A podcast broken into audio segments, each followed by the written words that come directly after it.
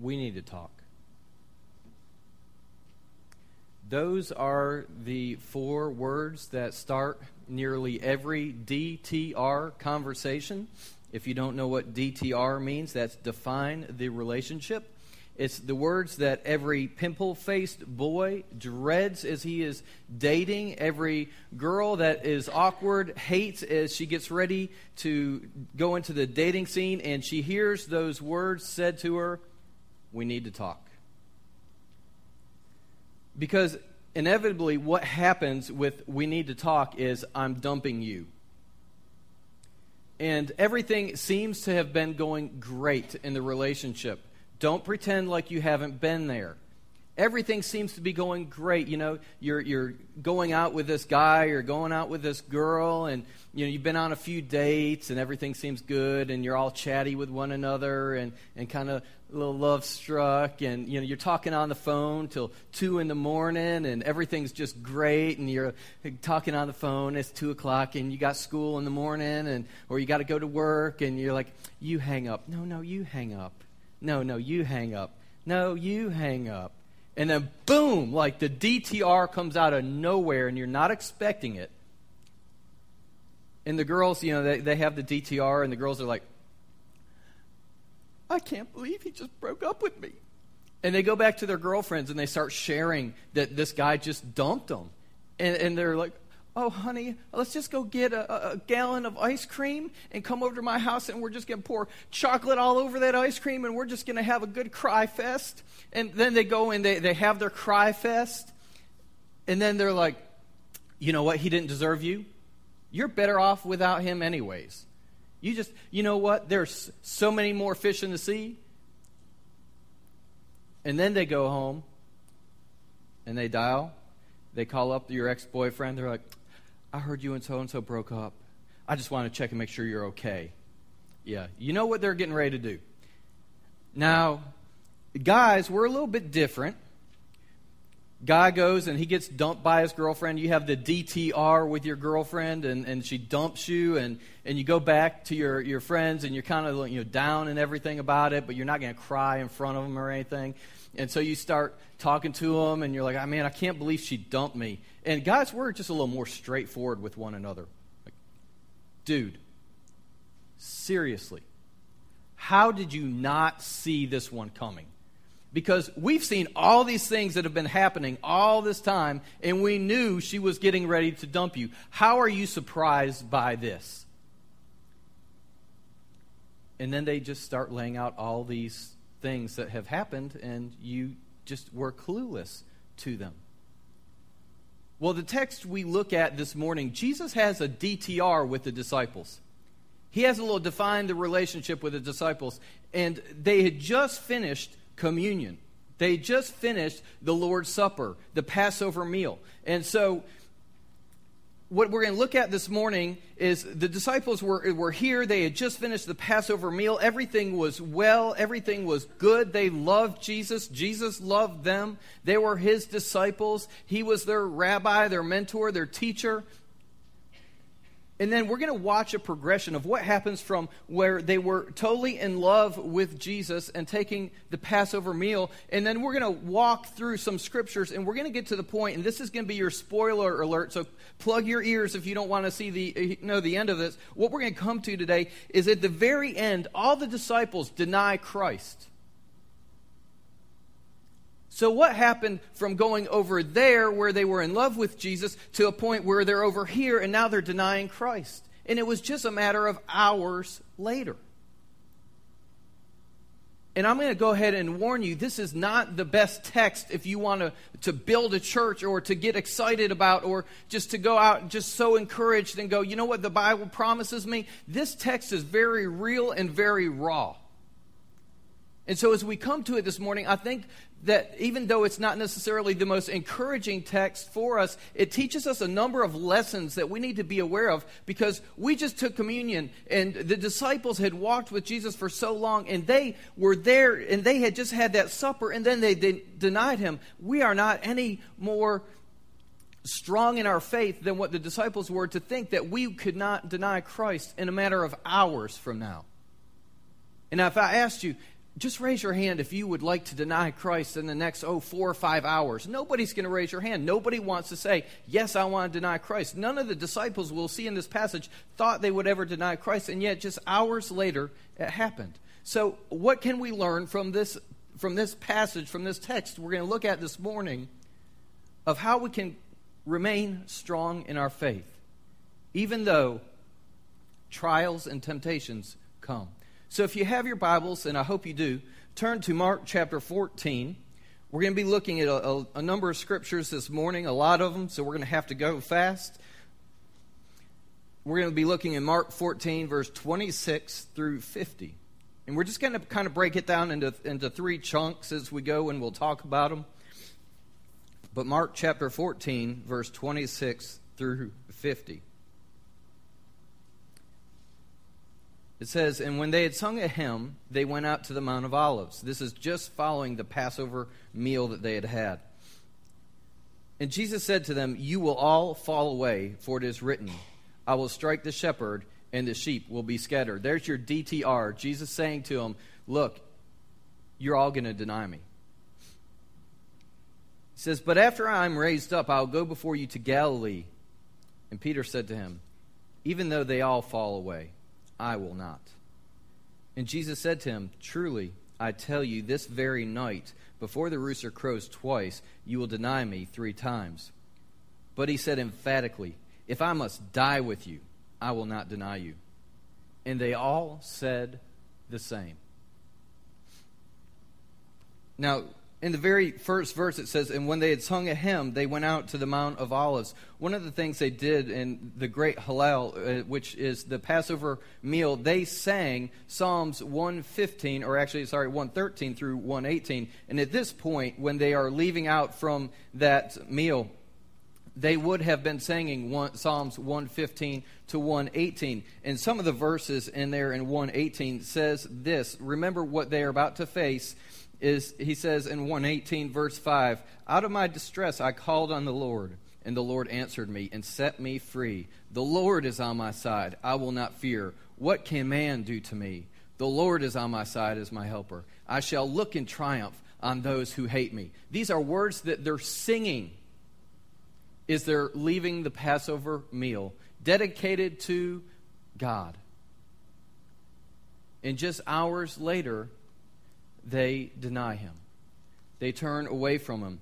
It says that they went out singing those hymns, that, that psalms, and Jesus said to them, Look, you will all fall away. Now, this word fall away is actually in the Greek scandalizo. And what it means is, is not to lose your faith, but it simply means that you're going to stumble. It's a common word used for sin all throughout the New Testament. Scandalizo, you will fall away. Sounds like scandal, a, a root that we use for the word scandal.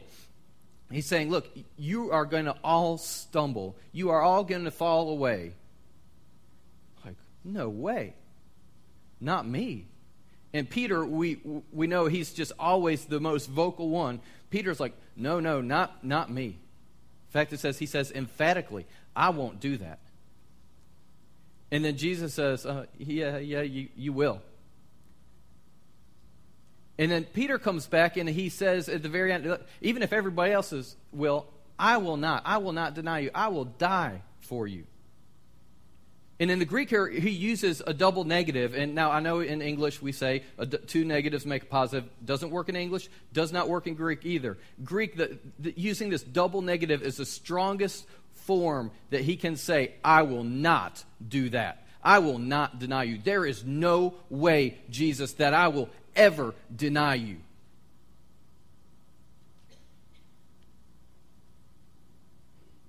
And all the disciples agreed with him.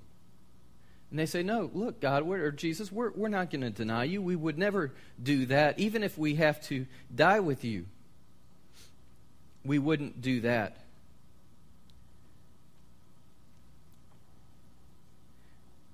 The disciples have an issue of pride.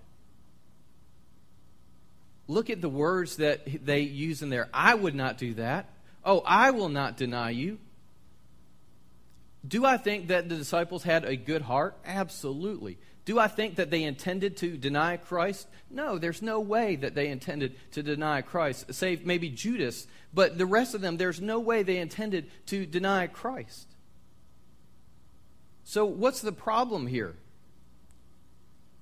The problem is where they place their confidence. They place their confidence in themselves. No, Jesus, I would not do that. I would never do that. And in essence, what Peter is doing is he's arguing with Jesus. Okay, let me just stop, pause, time out here. Don't argue with Jesus. Not a good thing. Isn't going to work for you. They argue, he's arguing with Jesus, and what he's doing here is he's saying, Look, Jesus, I know you think you know my heart, but I know my heart better. I know what you say, but I think I know a little bit better. Do we do that in our lives today? Absolutely. Look, Jesus, I know what your word says, but you know what? My heart tells me that I can do this and it's okay. I know what your word says, but it's okay. Look, I know, God, that you say that premarital sex is wrong, but we're going to get married and it's okay because I know that we love each other and that's what this is about. God, I know that your word says that we should not be living together before we get married, but hey, you know what? I love this person and so we're going to do that anyways. Look, God, I know what your word says about being above above reproach in my life, and I, I realize what it says. But God, I know it, it's just nobody will find out about this, what I'm, I'm doing. I know what your word says, but God, I know my heart better, and I can do what I want to do. They had an issue with pride. Do we struggle with pride? Absolutely. Absolutely.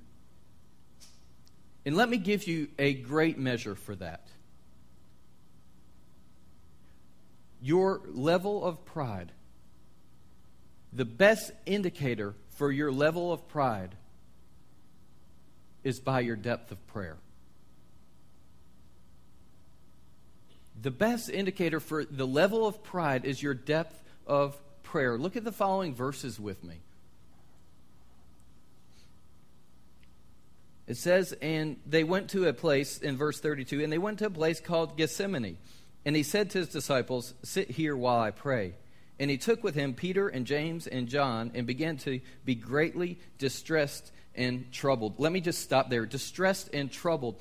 These are powerful, potent words that he's saying there. In fact, one scholar, one theologian says this about those two words. He says, these, the power of these two words is incalculable, that they have the power in and of themselves to stab the reader wide awake. These are strong, emotion filled words that he uses there. He says, he says to them, My soul is very sorrowful even to death. Remain here and watch. And going a little further, he fell to the ground and prayed that, if it were possible, the hour might pass from him. And he said, Abba, Father, all things are possible for you. Remove this cup from me. Yet not what I will, but what you will. And he came and found them sleeping. And he said to Peter, Simon, are you asleep? Could you not watch one hour? Watch and pray that you may not enter into temptation. The spirit indeed is willing, but the flesh is weak. And again he went away and prayed, saying the same words. And again he came and found them sleeping, for their eyes were very heavy, and they did not know what to answer him. And he came the third time, and he said to them, Are you still sleeping and taking your rest? It is enough. The hour has come, the Son of Man is betrayed into the hands of sinners. Rise, let us be going. See, my betrayer is at hand. Now let's unpack those verses just for a moment. When he says that his, his soul is very sorrowful, what he's, he's saying is, look, my soul is being crushed. Literally, that's what it, my soul is being crushed. And just before that, when he says that he is distressed and troubled, and then it says he went a little further and he fell to the ground and prayed. And in those days, what a Jew did was not fall to the ground and pray. They would stand very piously and pray standing up. But overwhelmed with this grief, he falls to the ground and he prays. It says he went a little further. He was definitely within earshot of the disciples. The disciples could hear what he was saying, they could hear what was going on. He had just given his soul to them and said, Look, this is what I'm going through. I'm in just deeply troubled. And he says, Remain here and watch. And you can take that as just watch for the people that are going to come, or in all probability, seeing that he had just shared with them how what distress he was under and in, and the the just the weight of the situation, he was saying, Stay and pray. And later he clarifies that for them, just in case they miss that. You stay here and you pray. And he goes and he says, Lord, or God, let this cup pass from me if it's possible. And in the Greek, this means that he repeatedly kept saying these words Lord, please let this cup become or pass from me. Let this cup go beyond me. God, please let this cup pass from me. But not my will, your will. God, not my will, your will. But God, please, if it's possible, let this cup pass from me. What cup is he talking about? In the Old Testament, the cup is often referred to as the wrath of God. Jesus knew that the upcoming, his upcoming death on the cross, the wrath of God for all the sins of the world would be poured out on him. No wonder his, his soul was just so weighted down.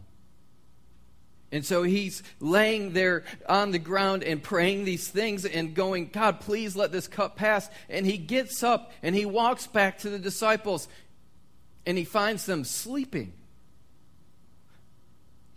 He says, Can't you just stay awake for one hour? Watch and pray. And it says he went back and he fell down again and he kept saying this over and over again God, please let this cup pass if it's possible. And then he goes back and he finds the disciples once again sleeping.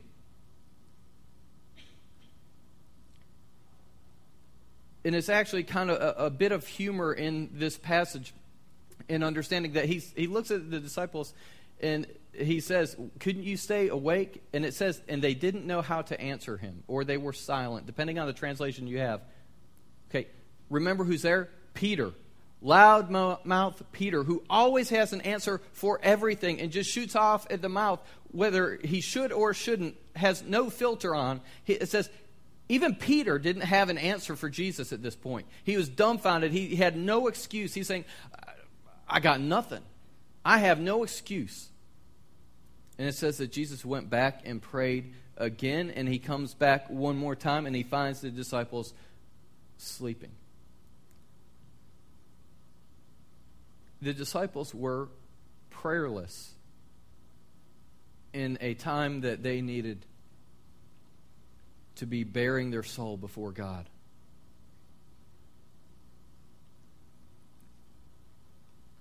You know, when, when I was up in training in um, Richmond, we had to go to Washington, D.C., because they wanted us to experience other cultures, other ethnicities, and different things. We had to go, and some of our assignments were go and eat at a place where when you go to whatever country you're going to be in, you go to a restaurant in D.C. that you can eat some of the food there.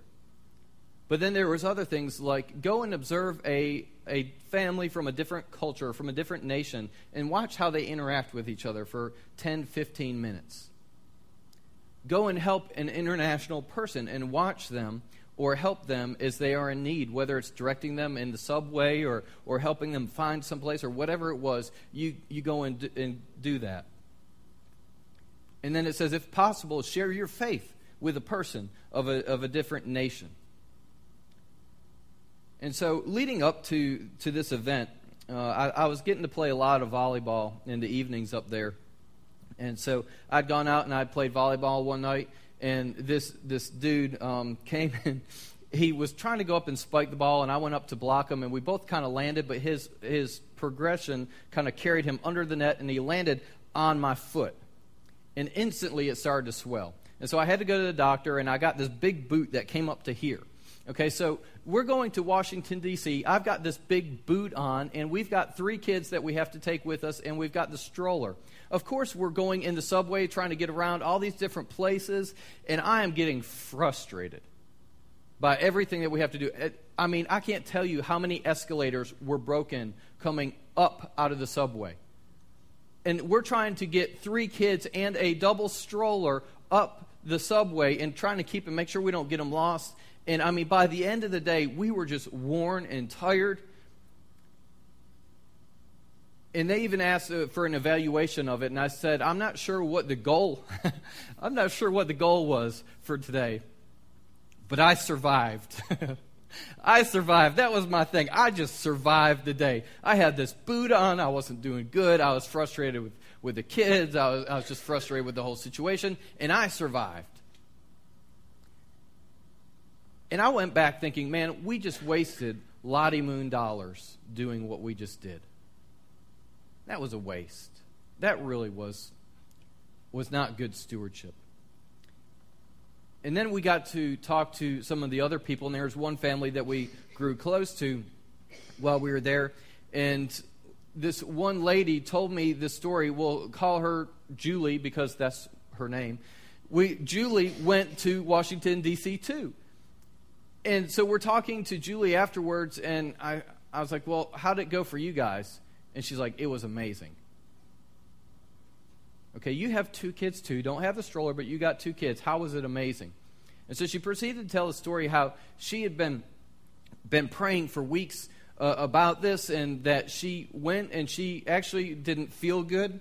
And so she had gone off and she was uh, just not feeling real good through the whole day. And, and she just sat down and she was praying and she said, You know, God, I didn't, I didn't, I didn't come to D.C. to be sick.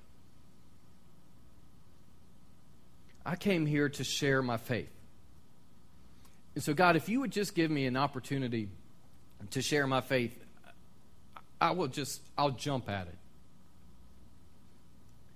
And so she came back from, from I think she was at a Barnes and Noble or something. She came back and, and was trying to find her family, and she found them, and, and she just decided, I'm just going to sit on this bench until my family's ready to go. They were kind of doing one of their assignments. She was watching them and I can't make this stuff up.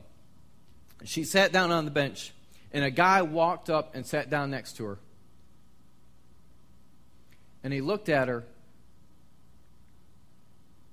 and he said, Do you have something to tell me?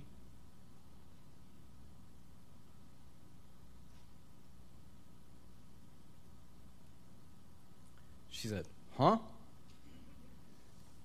He's like, Do you have something to tell me? She's like, uh, well, yeah. He said, Look, I'm, I'm not weird or anything. He pulls out his driver's license. He said, I just moved to D.C. from New York City a week ago, and I've, I've got a job here in the coffee shop, but I'm just so lonely. And I want somebody to talk to, and I was wondering if you just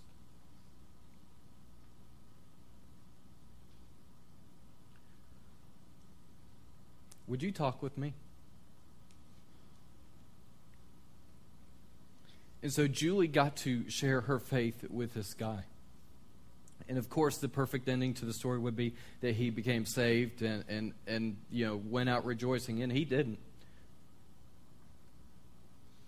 But she got to share her faith with him.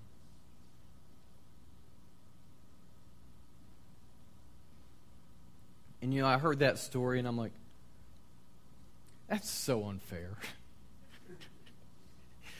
Why does that happen to everybody else? That never happens to me. Nobody ever sits down beside me and says, Hey, would you share your faith with me? And then I, I started thinking about it and I was like, You know, how much did I pray about today?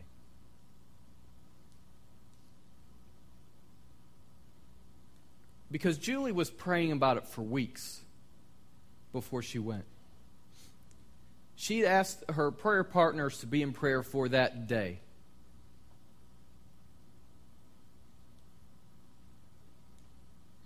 And I prayed the night before. I prayed that morning. And I was like, okay, you know, this we'll, we'll go, we'll do this. God, please put somebody in my way. There was a passion to Julie's prayer that mine didn't possess, that I didn't have. And can I ask you a question this morning? In all honesty, how is your prayer life?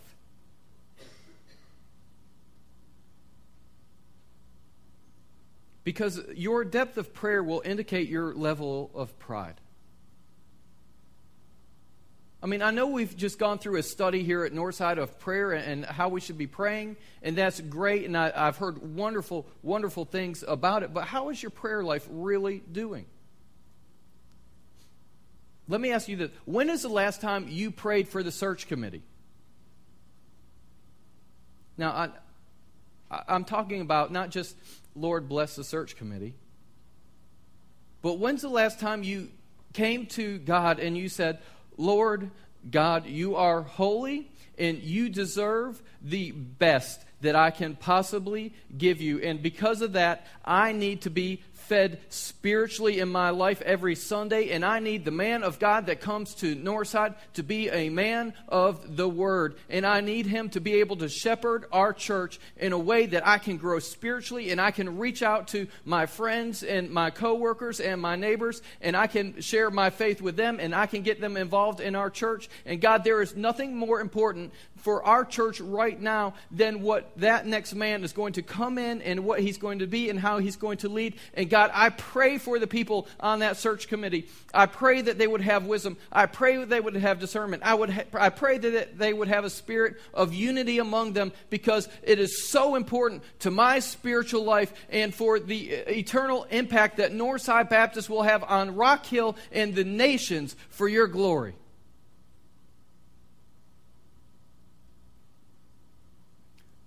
When's the last time that you prayed for your children? And I'm not talking about God bless them or God, they're not feeling good today.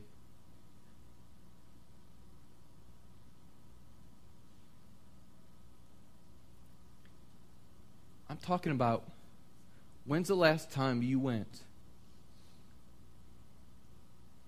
and you knelt by their bed or by their crib.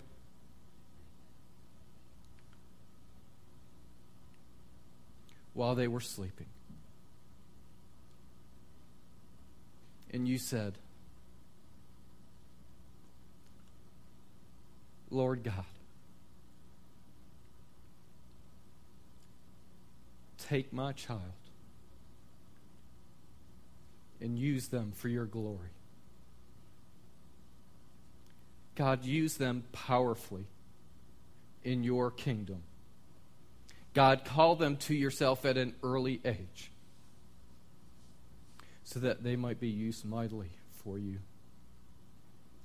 When's the last time that you've prayed for yourself and you said, Lord God, I need you desperately?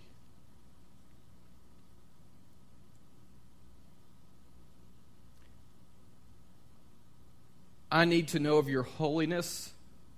I need to know your will. I need to know what you want from me. But God, more than anything, I need to know you. And God, I come today and I pray not for my health or not for my finances or not for my relationship status. But God, I come to you today and I pray for nothing else, but that I would know you better. When's the last time you've God, went to God and you prayed and said, God, I know there are over one billion people in this world that have never even heard the name Jesus. It's never fallen on their ears. They've never heard the name Jesus. And God, I pray that somehow you would burden my heart and you would make a way in my life that somehow you will use me to preach the gospel to those people. And God, whatever it takes, whether that means I have to give up a couple thousand dollars out of my savings so I can go to this country, wherever it is, and preach your name, I'm willing to do it. And I'm willing to give up vacation. God, whatever it is, I am willing to do it. Please use me for the spread of your gospel.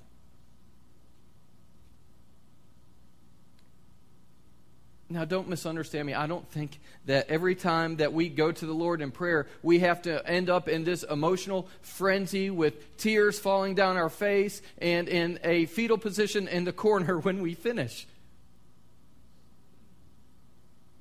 But are we really a people of prayer? Or if we were to put ourselves in the story, would we be the ones that were heavy with sleep who were just sitting there, laying there, sleeping when God, Jesus, told them to pray. Your level of pride, a sure indicator of it is by your depth of prayer. And if we have pride and we are prayerless people, then eventually we are going to abandon God. We're going to walk away with, from our relationship with Him. Keep reading with me in the following verses. It says, And immediately, while he was still speaking, Judas came, one of the twelve with him, with a crowd, with swords and clubs from the chief priests and the scribes and the elders. Now the betrayer had given them a sign, saying, The one I will kiss is the man. Seize him and lead him away under guard. And when he came, he went up to him at once and said, Rabbi, and kissed him. And they laid hands on him and seized him. But one of those who stood by drew his sword, and he struck the servant of the high priest and cut off his ear. And Jesus said to them, Have you come out against a robber with swords and clubs to capture me? Day after day I was with you in the temple teaching, and you did not seize me, but let the scriptures be fulfilled. And they all left him and fled. In these verses, we, we see a couple different people in their interactions. It says that Judas went up to Jesus and he called him rabbi and he kissed him. Now, this word kissed is the same word that you read when the prodigal son has gone away and he's coming back to his father, and his father runs to him as he's running to his father. And when they get to each other, the father kisses him. It's the same word that's used when the woman comes to the feet of Jesus and she kisses his feet. And Judas goes to Jesus and he says, Rabbi, teacher, and he gives him a kiss. And Judas is pretending to have an emotion that he doesn't possess.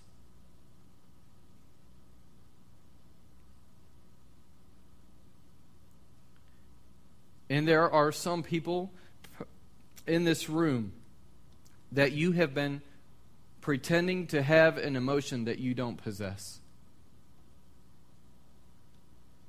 Now, you might have come to church all your life. You might have grown up in church all your life. You might just be visiting today. You might have just walked in here and sat down, but you have never proclaimed the name of Christ as your Lord and Savior. You've never said, God, I give my life to you.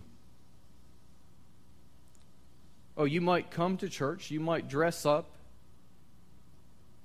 you might even call him teacher or rabbi.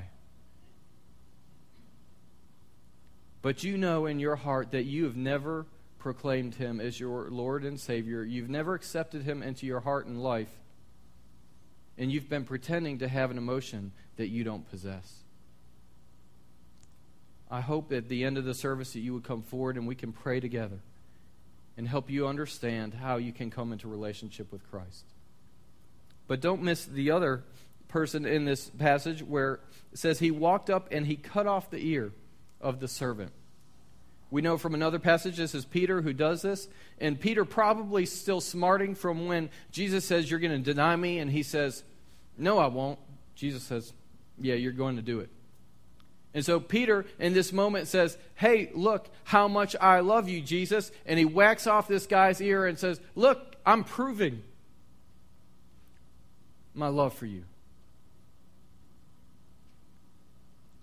How many of us fit into that category?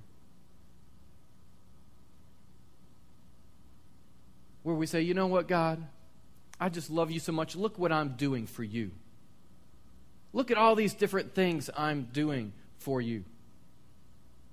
I serve on this committee or that committee. I serve in the choir or in the praise team. I serve as a Sunday school teacher or as a deacon. Look at all the things I'm doing for you, God. Look how much I love you. As if our sanctification depended on our efforts. Why is it that we say our salvation is by grace alone, through God? It is all His doing that we come to Him and to know Him and to relationship with Him. It is only by the death on the cross, and we say, Praise the Lord, that we don't have to do all these Old Testament sacrifices, all these, obey all these laws to be saved. And yet, to be like Christ is all in my own efforts. It's all about me working out my salvation and becoming more Christ-like. In, in 1 Thessalonians 5.24, just following a passage about sanctification, it says this, The one who has called you is faithful, and he will do it.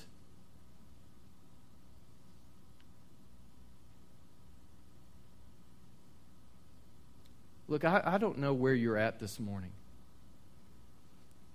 But I know in this passage we see a clear progression of what happens when somebody walks in pride, is prayerless, that they abandon, that they fall away from God.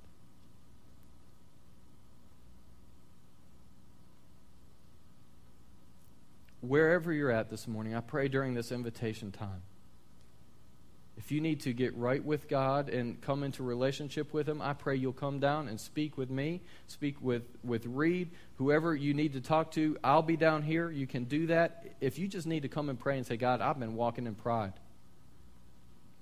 and my prayer life shows that, then feel free to come down to the altar. But whatever decision you need to make today, I pray that you would do it in, in a way, in, in a time that is honoring to the Lord. Let's pray. Lord God, we thank you for this opportunity to come before you. God, to worship you and to even hear hard truths from the Bible. God, we pray that as we have this time where we focus on you and what we need to do in our lives, that you would speak to us and that you would speak to us clearly.